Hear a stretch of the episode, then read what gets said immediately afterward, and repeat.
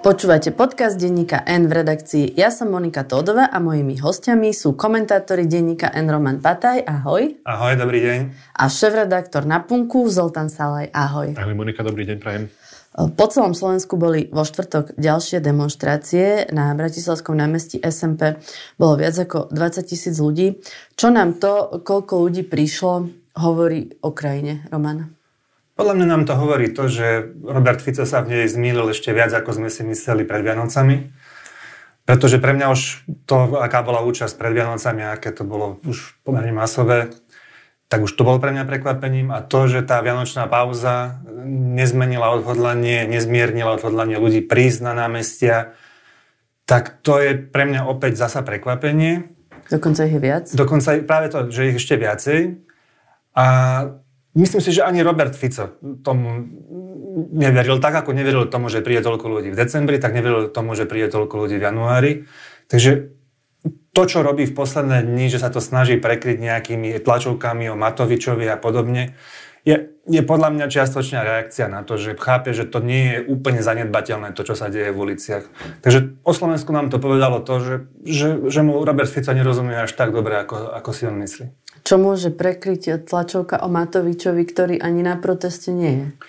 Neviem, tak je to taktika Roberta Fica dlhodobo prekrývať svoje problémy poukazovaním na iných. Nemyslím si, že to môže prekryť čokoľvek v očiach ľudí, ktorí sú nespokojní s Robertom Ficom, ale môže to pomôcť e, Robertovi Ficovi v očiach svojich voličov. Otázka je, že ako dlho si ich takýmto spôsobom udrží. Môžu tie demonstrácie niečo zmeniť, alebo aký je ich význam, Zoli? Ja si myslím, že teraz to už začína byť dosť vážne aj pre Roberta Fica, aj pre koalíciu, keďže naozaj tie demonstrácie sú ešte intenzívnejšie ako, ako v decembri. A tým, že prichádzajú prezidentské voľby, tak uh, naozaj súhlasím s Romanom, že to už nie je zanedbateľné. A ja si myslím, že Robert Fico si musí uvedomiť, že um, ak chce, aby Peter Pellegrini vyhral uh, tie prezidentské voľby, tak nakoniec uh, možno bude musieť uh, ustúpiť vo veci špeciálnej prokuratúry, ak tieto demonstrácie budú takéto silné naďalej. Lebo ak si on to neuvedomí, tak aspoň Peter Pellegrini by ho na to mal upozorniť, že no, toto môže znamenať problém. No, vidíme už v niektorých prieskumoch, že významná časť voličov hlasu nesúhlasí so smerovaním krajiny, teda s tými opatreniami, ktoré robí Ficová vláda. A toto môže znamenať v tých prezidentských voľbách naozaj problém, ak sa spoločenská nálada zmení v takom duchu, že teda čím viac voličov hlasu bude mať zlý názor na, na, na spoločenské dianie. Toto môže ovplyvniť eh, postavenie eh, Petra Pellegriniho v kampani. Môže to pomôcť eh, značným spôsobom Ivanovi Korčokovi. A ak s tým nič Robert Fico neurobí, tak to im môže naozaj túto kampaň pokaziť. Ale tento týždeň Fico povedal, že to je mocenské rozhodnutie. To sa nezdá, že by chcel minimálne pokiaľ ide o to zrušenie špeciálnej prokuratúry ustúpiť? Nezdá sa, nezdá sa zatiaľ, že by mu to aj chcel prekaziť Peter Pellegrini, lebo aj mne sa zdá, že on v tom parlamente vyvíja aktivity, aby sa to rokovanie urýchlilo. Ešte nie, jedna, jedna vec sa zdá dôležitá, lebo to, čo hovoril Zoli, je všetko pravda, ale to také skôr krátkodobejšie. Ale podľa mňa tí ľudia, čo prišli protestovať teraz, eh, tak to sú ľudia, ktorí Robertovi Ficovi nikdy nezabudli to, ako, sa prezen- ako, ako pôsobil v minulosti. Ale otázka je, že kedy sa k ním pridajú tí ľudia, ktorí na to boli ochotní zabudnúť, napríklad kvôli spôsobu, akým vládla predchádzajúca vláda Igora Matoviča, alebo respektíve jeho koalícia. A e, to je podľa mňa dôležitá otázka, že kedy tí ľudia, ktorí na Ficové e, výčiny zabudli, kedy si na ne spomenú a v dôsledku takýchto protestov to môže byť rýchlejšie, ako on čakal, lebo on zase má veľmi bohatú históriu a myslím, že, že ak si myslí, že teraz má 4 roky dispozícii pohodlného života politického, tak práve v tej jeho histórii je dôvod, prečo to tak nie je. Ľudia si pamätajú a spomenú si. Čiže je potenciál, že aj keď tieto protesty nedosiahnu svoj cieľ, tak eh, sa to bude nabalovať ďalej.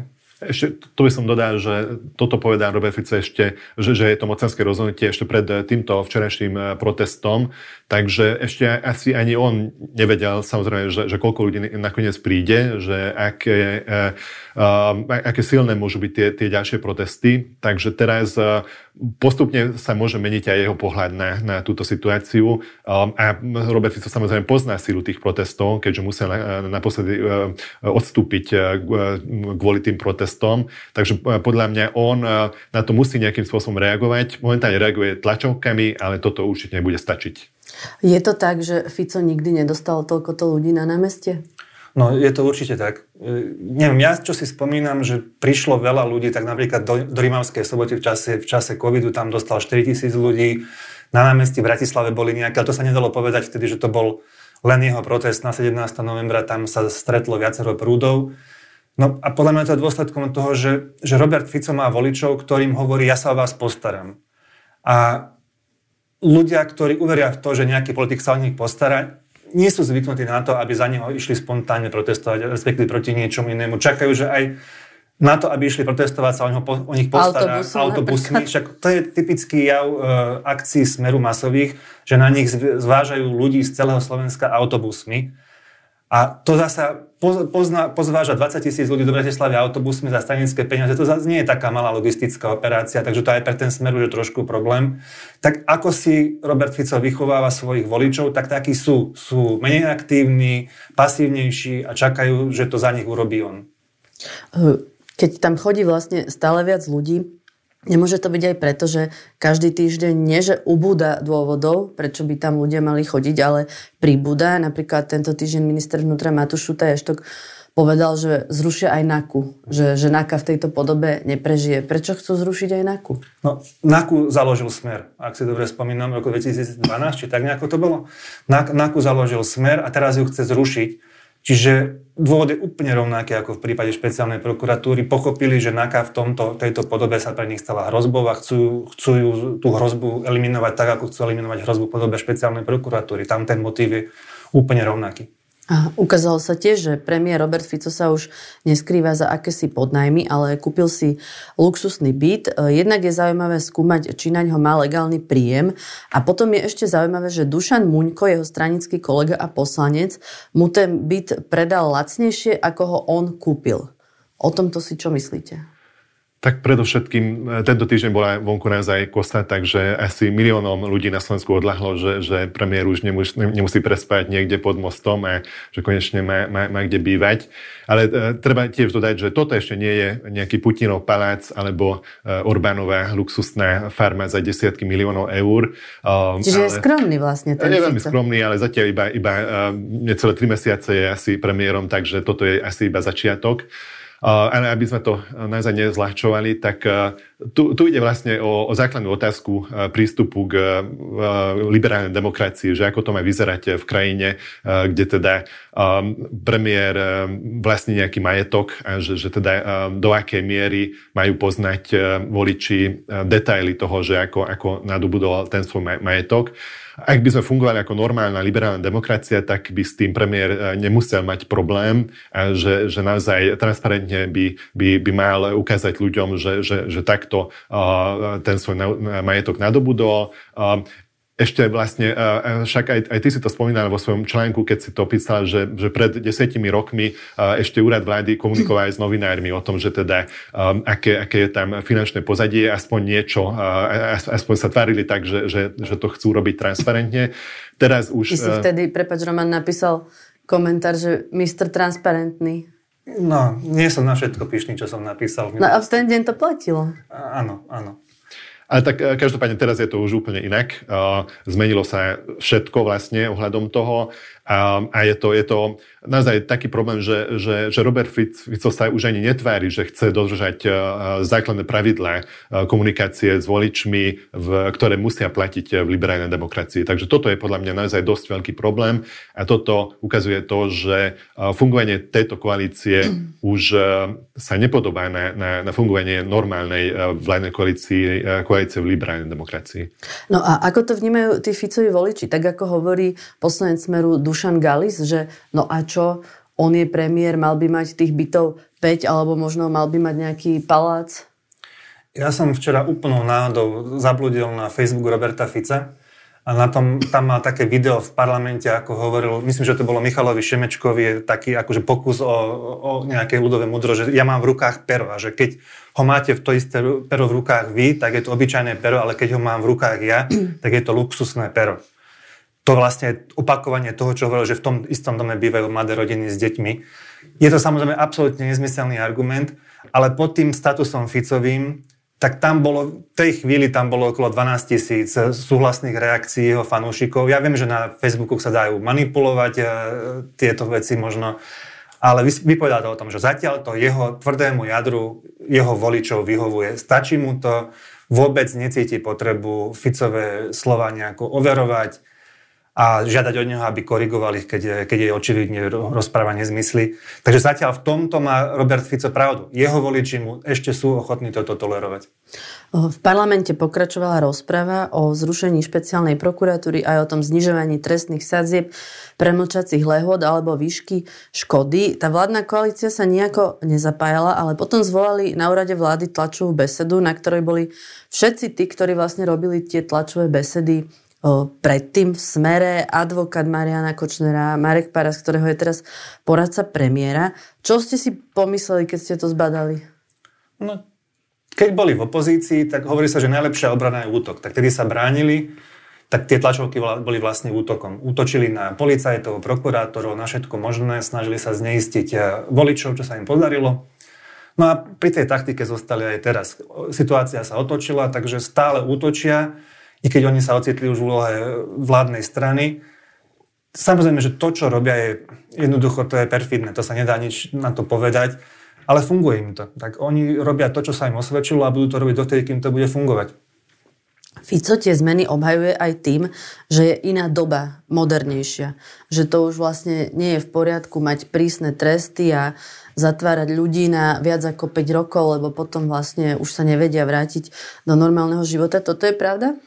Tak keď už by to bola pravda, len eh, vidíme, že už viac ako 40 ľudí teda odsúdili eh, za, za eh, podobné trestné činy, ktorí teda pochádzajú z tých vlád Smeru a ešte máme tu ďalšie desiatky podobných konaní. Takže ak by sme nemali týchto odsúdených ľudí, ak by sme nemali tie, tie konania, ktoré sú na súdoch, ak by súdy už opakovane nepotvrdili, že tu, teda tu, tu fungovali korupčné schémy, ktoré boli naozaj závažné a ktoré sa týkali naj, najvyšších rôznych eh, politických eh, skupín eh, v štáte, tak by sme si mohli dovoliť, že teda ideme, ideme znižovať aj nejaké, nejaké trestné sadzby za ekonomickú trestnú činnosť. Takže toto určite neplatí. Toto platí pre tých ľudí, ktorí naozaj nesledovali dianie na Slovensku posledné roky a ktoré prípadne uverili Robertovi Ficovi, že to boli manipulované konanie, všetky tie konania, že, že boli manipulované sú takíto ľudia určite, lebo časť tej voličskej, voličskej základne smeru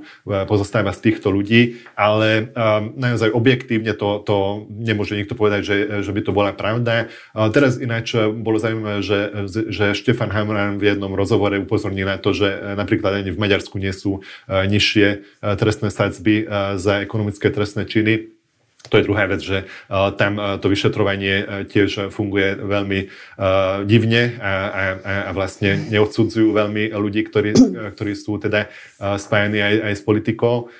Ale Slovensko v tejto chvíli určite nie je krajina, kde by sme si mohli dovoliť takéto zmeny. Ja by som k tomu len doplnil, že Robert Fico vraví, že treba znižovať tresty je to človek, ktorý je zastancom trestu smrti. To hovorí za všetko podľa mňa. A neviem o tom, že by vyhlásil, že doba sa zmenila, je to modernejšie a prestal som byť zastancom trestu smrti. Takže nedá sa mu to dariť. Mm, ani trochu.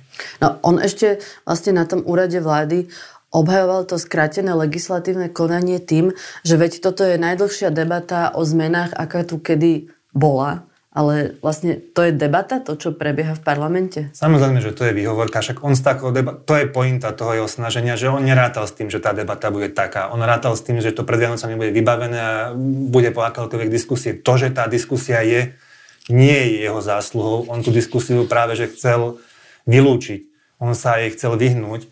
A teraz, keď hovorí, že však diskutujeme, je, je to smiešne. A vlastne sa nediskutuje, keďže oni e, neodpovedajú argumentami na, na argumenty opozície alebo na argumenty rôznych kritikov, takže tam ak, a nevystupujú e, ani v rozprave v parlamente, takže tam ne, neprebieha ozajstná diskusia. Takže toto on nemyslí úprimne a toto e, by mali vidieť naozaj aj jeho voliči, že, že nemyslí to úprimne, lebo on nechce diskutovať o týchto otázkach.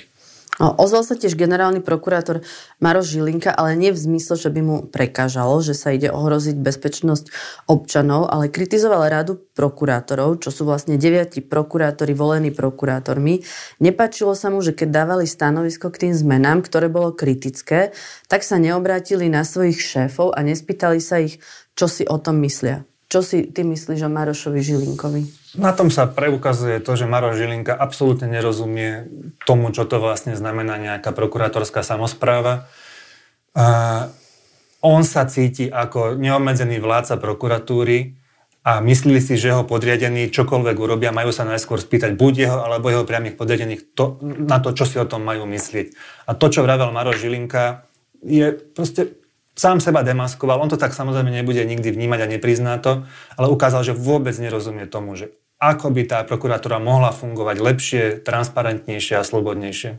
A pre Maroša Žilinku je to asi aj osobná otázka, keďže on by zrušením špeciálnej prokuratúry by sa zbavil svojho úhlavného nepriateľa Daniela Lipšica, takže pre ňoho by to bolo naozaj aj osobné víťazstvo, že on, on, on by mal silnejšie kompetencie ako, ako generálny prokurátor a už jeho, jeho veľká konkurencia a, a, a nepriateľ Daniel Lipšic by, by ne, neriadil ďalej špeciálnu prokuratúru.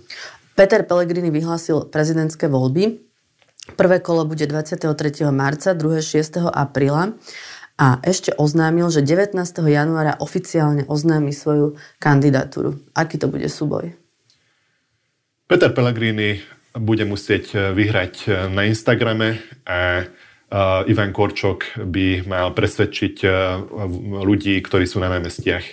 Takže ten, ten súboj nebude vyrovnaný, keďže Peter Pellegrini je veľmi známy politik, je najpopulárnejší politik momentálne na Slovensku. On nepotrebuje dlhú kampaň, lebo on, jeho ľudia poznajú, on má naozaj veľkú podporu momentálne medzi, medzi voličmi. Ivan Korčok by potreboval dlhšiu kampaň, on ešte potrebuje, aby, aby voliči spoznali aj jeho pozadie, jeho, jeho názory, jeho ciele.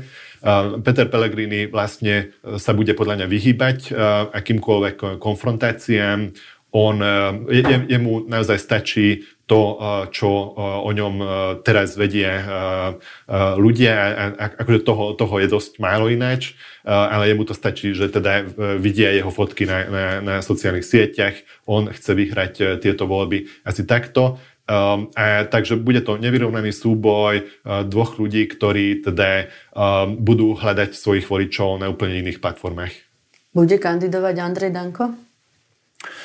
Veľmi by som sa mu čudoval, že na čo by mu to bolo dobre, okrem toho, že by chcel robiť zle Petrovi Pelegrinimu.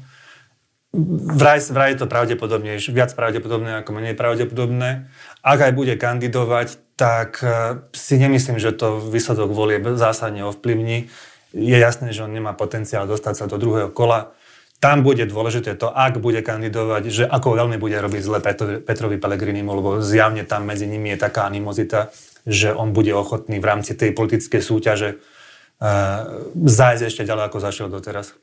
Ja, ja si myslím, že, že to má určitú logiku, ak eh, Andrej Danko chce kandidovať uh, v prezidentských voľbách, lebo on s tým asi, asi, on asi vychádza z toho, že, že časť voličov SNS alebo možno aj časť voličov Smeru um, v prvom kole nebude chcieť voliť eh, Pelegriniho, lebo pre, je, je pre nich eh, príliš možno liberálny uh, kandidát, alebo sa zdá ako príliš liberálny kandidát a v tom prvom kole um, Danko takto môže mobilizovať svojich voličov pred uh, voľbami do Európskeho parlamentu.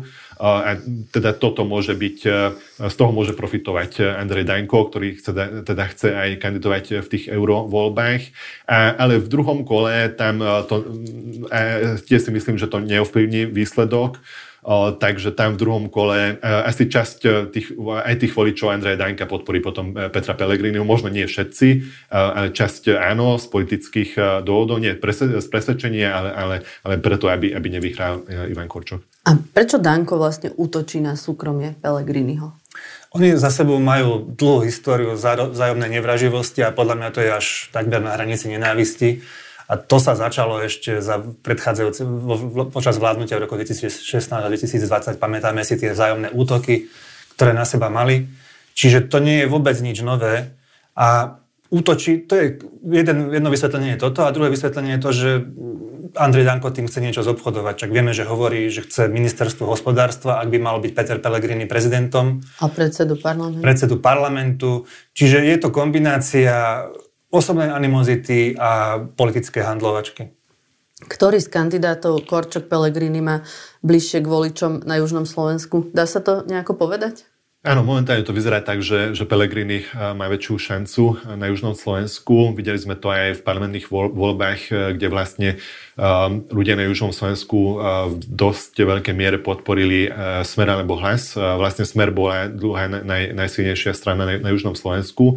A vlastne proti Ivanovi Korčokovi spustili dosť e, silnú antikampaň ešte e, niektorí radikálni maďarskí politici, ešte keď bol minister zahraničných vecí, e, najmä György Meši, vlastne vykreslovali ho ako protimaďarského politika, čo samozrejme nebolo spravodlivé voči Ivanovi Korčokovi, lebo on bol kritický voči Orbánovej vláde ale to e, pre proorbánovských politikov to, to znamená, že musia na ňo e, útočiť. A to e, ovplyvnilo akože vzťah veľkej časti maďarských voličov voči Ivanovi Korčukovi. On sa to teraz snaží zvrátiť. On uh, uh, má kampaň aj na Južnom Slovensku. Tuším, jeho hneď druhé uh, podujatie bolo v Dunajskej strede, bol už aj v Rímskej sobote, takže on sa snaží získať priezaň aj voličov na Južnom Slovensku, čo je podľa mňa správne. Ale ťažko povedať, že do akej miery sa mu to podarí. Samozrejme, tých liberálnych voličov na Južnom Slovensku môže získať, ale tých je momentálne menej ako, ako tých prosmeráckých maďarských voličov. Za prezidenta chce kandidovať aj predseda aliancie Kristian Foro, zbiera podpisy, ale asi vie, že nemá šancu, nie?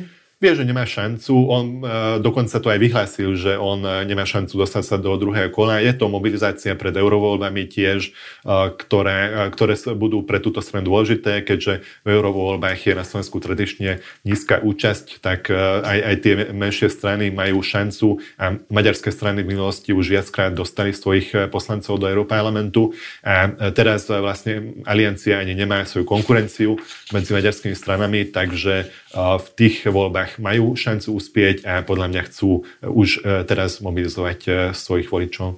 Koho bude za prezidenta podporovať dezinformačná scéna a ruská ambasáda?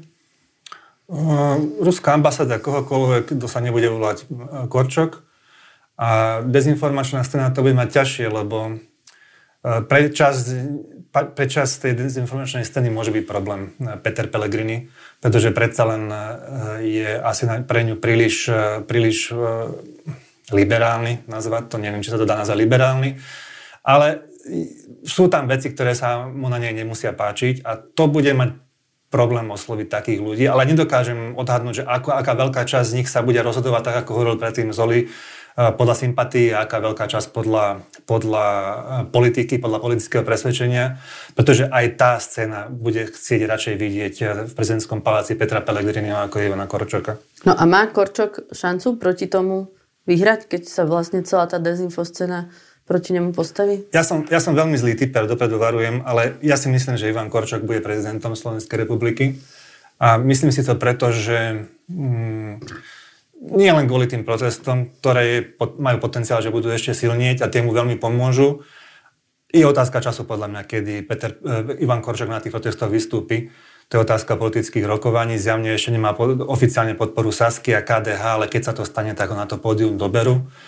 A ja si myslím, že prevládne spoločnosti ten pocit, že naozaj Smer a Robert Fico nesmie mať úplne všetko. To zmobilizuje demokratických voličov a tým, čo Robert Fico robí, tak tento typ voličov bude mobilizovať čoraz viac. Možno som prehnaný optimista, ale v tejto chvíli to vidím. Takže aj keď sú čísla veľmi nastavené v neprospech pána Korčoka, tak e, do volieb sú vyše dva mesiace a ja vidím potenciál na to, aby to otočil.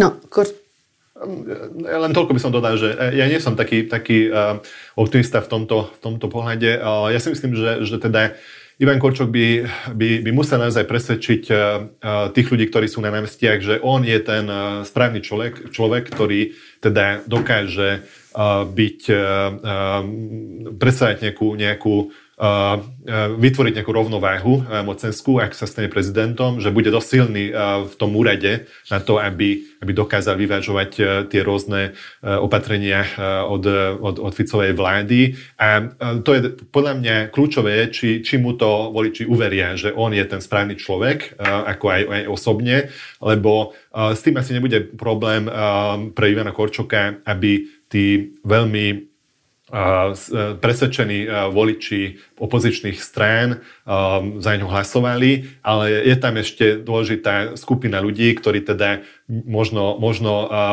pre ktorých prezidentské voľby znamenajú niečo iné ako parlamentné voľby, nie sú až tak presvedčení voliči opozičných strán a možno neveria uh, tak veľmi Ivanovi Korčokovi, tak podľa, podľa, podľa mňa je táto skupina ešte dosť veľká na to, že, že teda to bude ešte dosť, to môže byť ešte, ešte dosť ťažké Ivanovi Korčokovi, aby týchto ľudí naozaj presvedčil. To je, to je úplne pravda, ale tam podľa mňa jeho tým už teraz by si mal, by mal mať napísaný poriadny prejav, ktorý predniesie pred námestím SMP v Bratislave niekedy v budúcnosti, ktorý do značnej miery zadefinuje jeho volebnú kampaň. vrátim sa ešte k tomu Andrejovi Dankovi, lebo práve vyšla správa na portále Startitap, že mal v noci dopravnú nehodu, zdemoloval nejaký stĺp, odišiel, ale policajti ho vypatrali na základe olejovej škvrny, ktorú za sebou jeho auto nechalo až, až k nemu domov tak e, neviem, či sa potom to dá kandidovať na ja prezidenta. Sa, prepáčte, ja sa musím smiať, lebo mi to tak prípada z také grotesky, ktoré Andrej Danko vystupuje už dlhé roky, tak je to taký, taká ďalšia dôležitá časť asi. Neviem odhadnúť na základe týchto informácií, že či mu to poškodí alebo nie. Vraj sa k tomu plánuje vyjadriť, tak my nahrávame e, v piatok o 10. Takže, takže to už bude o tom viac informácií, e, kým to budete počúvať. Ale ešte mám jednu otázku na Korčoka. Vlastne on sa zatiaľ snaží argumentovať, že Pelegrini je len asistent predsedu vlády a teda, že nemôžu mať všetko. A Pelegrini naopak stále hovorí o spájaní, že ľudia majú dosť hádok, musíme byť všetci k sebe slušní. Ktorý koncept má väčšiu šancu na úspech? Tak eh, Pellegriniho koncept má šancu na úspech eh, aj eh, účasti tých voličov, ktorí teda nie sú nejakí skalopevní voliči koalície, ale sú teda nerozhodnutí voliči alebo voliči, pre ktorých denné, denné aktuálne politické témy nie sú až také dôležité. Takže ak dokáže presvedčiť týchto ľudí, aby prišli voliť, tak eh, to, to môže byť pre ňoho akože veľký zisk eh, v, tomto, eh, v, tomto, v tejto veci. A teda pre Ivana Korčoka je to, je to oveľa ťažšie, lebo on, on musí naozaj mobilizovať tých ľudí, ktorí sú politicky angažovaní a, a, a takých ľudí je na Slovensku vždy menej a, a, a vlastne Uh, on ešte nedokázal vlastne pod, pod, presvedčiť ani všetky opozičné strany, aby ho podporili. To môže byť tiež problém, ak sa mu to včas nepodarí. Um, a, a vlastne uh, aj, aj on musí komunikovať cez uh, tie politické témy. Jemu nestačí, ak, ak bude vystupovať uh, v pekných oblekoch a tak ďalej. Uh, Pelegrini mu to do značnej miery môže stačiť. Um, a tu budú ešte samozrejme rozhodujúce aj tie uh, aktuálne politické spory, uh, aj tie protesty, o ktorých sme sa už bavili. Peter Pellegrini podporil Libora Hudačka, hokejového bránkara a vyzval ľudí, aby ho neodsudzovali za to, že hral v Rusku. Roman, o čo ide v prípade Hudačka? V prípade Petra Pellegriniho ide presne o to, čo hovoril Zoli, to je jeho výhoda. Že to je presne typ tém, pri ktorých to má strašne jednoduché v tejto chvíli väčšina spoločnosti je e, nastavená tak, teda dôležitá časť spoločnosti je nastavená tak, že, to, že súhlasia s Pelegrinim. Julius Hudáček je známy slovenský hokejový brankár, reprezentoval Slovensko e, a hral v KHL. Hral v tej KHL, čo je Ruská hokejová liga, jednoznačný propagandistický nástroj e, Putinovho režimu a išiel tam hrať aj po invázii na Ukrajinu, nemal s tým problém. Faktom je, že nehral priamo v Rusku, ale hral v kazašskom klube. To je súčasť jeho argumentácie, že ja som nebol nikdy v Rusku, nehral som za, nehral som, e, za ruský klub, hral som za kazašský klub, ktorý nemá s tou vojnou nič spoločné, v čom má samozrejme pravdu, ale mnohí ľudia si všimli, že bol na zápasoch, keď na tých halách alebo vnútri tých hal stal ten symbol extrémisticky v ruskom podaní Z s tou svetojurajskou stužkou, stal sa súčasťou tej propagandy. A dôležitou časťou hudáčkovej obhajoby je to, že on nikdy tú vojnu nepodporil. To povedal, áno. To povedal. A to sa asi ani nedá nikde vyhľadať, že by to spravil a dá sa predpokladať, že naozaj tú vojnu, je možné, že mu Žujan nepodporoval, ale to je podobné, keby, ja neviem, veľmi, teraz akože trošku zveličujem, ale predstavme si, že by nejaký hráč e, z Veľkej Británii počas v roku 41 alebo 42 odišiel do Hitlerovského Nemecka hrať za nejaký futbalový klub, však aj tam prebiehala e, futbalová súťaž ďalej. A povedal, však ja tu len hrávam futbal, ja som vojnu nejakým spôsobom nepodporil, no tak toto je to, čo mu zjavne tí slovenskí hokejisti, aj tí, ktorí nepodporujú tú vojnu, asi nerozumejú, že oni už len tým, že v tom Rusku sú, že tam hrajú, tak legitimizujú tú krajinu, legitimizujú ten režim a legitimizujú tú vojnu, pretože ich kluby sa na tej vojne istým spôsobom podielajú. A to je to, čo mu Julius Hudáček nerozumie a mňa to mrzí teda. Prečo aj športovec by mal premýšľať lebo napríklad chcel hrať v Čechách, tam vlastne tam ho potom odmietli práve kvôli tomu, že hral v tom Rusku. A tak vlastne aj vzniklo to, že ho teraz všetci sa ho zastávajú, že, že mu bolo ublížené vlastne, lebo veď on nič zle neurobil. A preto je to tak, lebo však nepoviem nič nové. Slávni hokejisti a samozrejme pán Hudáček nepatrí medzi tých najslavnejších, ale hokejisti, futbalisti a neviem akí športovci sú častokrát populárnejšie ako politici, ako filmové hviezdy alebo, alebo, alebo speváci, speváčky. No takže napriek tomu, že tú zodpovednosť odmietajú niektorí, tak ju nesú. To, čo robia, automaticky mnohí ľudia považujú za vzor.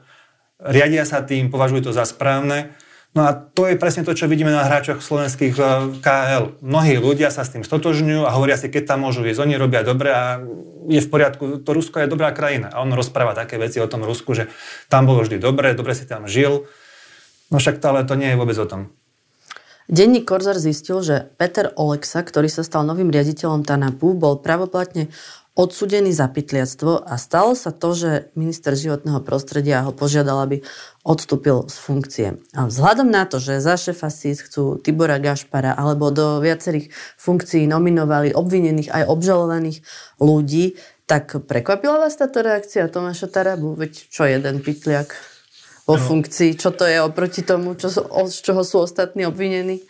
Mňa to až tak, až tak mi neprekvapilo, tá, tá, tá reakcia neprekvapila, lebo toto je naozaj taká jednoduchá symbolika, ktorej už e, naozaj každý rozumie podľa mňa, že, že, že pytliak na, že aj voliči SNS. parku, hej, že, že toto, toto si už e, nemohla dovoliť ani koalícia, že, že toto, toto by im už neprešlo naozaj u tých voličov. Treba ešte dodať, že je to veľmi pekná novinárska práca, že, že teda to Korzár takto zistil a má to teda aj, aj potom aj naozaj politické dôsledky, uh, že, že Taraba na to takto zareagoval. Uh, ale je to aj obraz tej celej vládnej koalície, že, že, toto, uh, že, že dokážu vymenovať takého, takého človeka na, na, na čelo takéto inštitúcie, ktorý je bývalý teda odsudený pytliak. Je to, je to naozaj tragikomické. No, zanechal za sebou takú olejovú stopu ako auto Andreja Danka, takže doplatil na to. Ešte sa tento týždeň stalo to, že za predsedu SAS kandiduje Branislav Grilling a Richard Sulik zase podporuje Mariana Vyskupiča. Ktorý z týchto dvoch potenciálnych predsedov má väčšiu šancu urobiť z SAS úspešnú stranu? Netrúfam si to odhadnúť. Keby sa stal predsedom strany pán Vyskupič, tak by sa tá strana viac podobala na to, ako si ju predstavuje Richard Sulik, však aj, myslím, že on ho aj podporuje. Keby sa stal predsedom strany pán Gröling, tak eh, by bola by sa trošku vzdialala od toho odkazu, odkazu Richarda Sulíka v zmysle, že on je skôr ten typ liberál, ktorý, ktorému záleží aj na iných témach liberálnych, ako aj sú ekonomické. No tak o pánovi Vyskupičovi vieme, že sa nedal zaočkovať ne. cez COVID a vieme, že mal billboardy o, o hotovosti, že ľudia majú právo na hotovosť. No on má trošku také sklony, ako má Richard Sulík Eh, ktoré, ktoré, ktoré napríklad nie, nie sú veľmi sympatické, ale však dobre, je to legitímny názor, nedá sa s tým nič robiť. Pri pánovi Grölingovi, včera som si ho všímal na, na proteste a tam ma naozaj, že veľmi z jeho strany vyrušilo to, že keď začal, e, vyvolal taký potlesk na adresu Zuzany Čaputovej a bolo to také, z môjho, z môjho pohľadu to bolo také umelé trošku, ale aké by si robil on na tom, mal som pocit, že aké by si on na tom už robil e, takú kampaň, že sa chcel ukázať tým voličom, ktorí sú blízke aj Zuzane Čaputovej, že to, jeho, že to bolo cielené. Podľa mňa mu teraz krivdíš. Môžem mu krivdím, ale hovorím o svojom subjektívnom dojme, keď som to počúval, že sa mi to zdalo byť trošku umelé a navyše. Ale môžem, môžem sa miliť, ale v každom prípade si myslím, že či to bolo umelé, alebo to nebolo umelé, tak e, to je ten rozdiel, že myslím si, že pán Vyskupiš by toto takýmto spôsobom asi neurobil, tak oni sa takto budú asi vyhraňovať mierne a že, ktorá, pri ktorom by mala tá strana väčšiu šancu, nie som veľký optimista ani pri jednom z nich. Tiež si myslím, že SAS môže mať problém, ak pán Sulík odíde z postu predsedu, že nevidím taký veľký potenciál ani v pánovi Vyskupičovi, ani, ani pánovi Grolingovi, že by, že by naozaj dokázali tú stranu tak posilniť, že by, že by tam prišli nejaké percentá navyše. Ja si myslím práve naopak, že, že SAS by, by mohla stratiť zo pár z tej súčasnej podpory, čo by už ohrozilo eh, prítomnosť eh, strany v parlamente.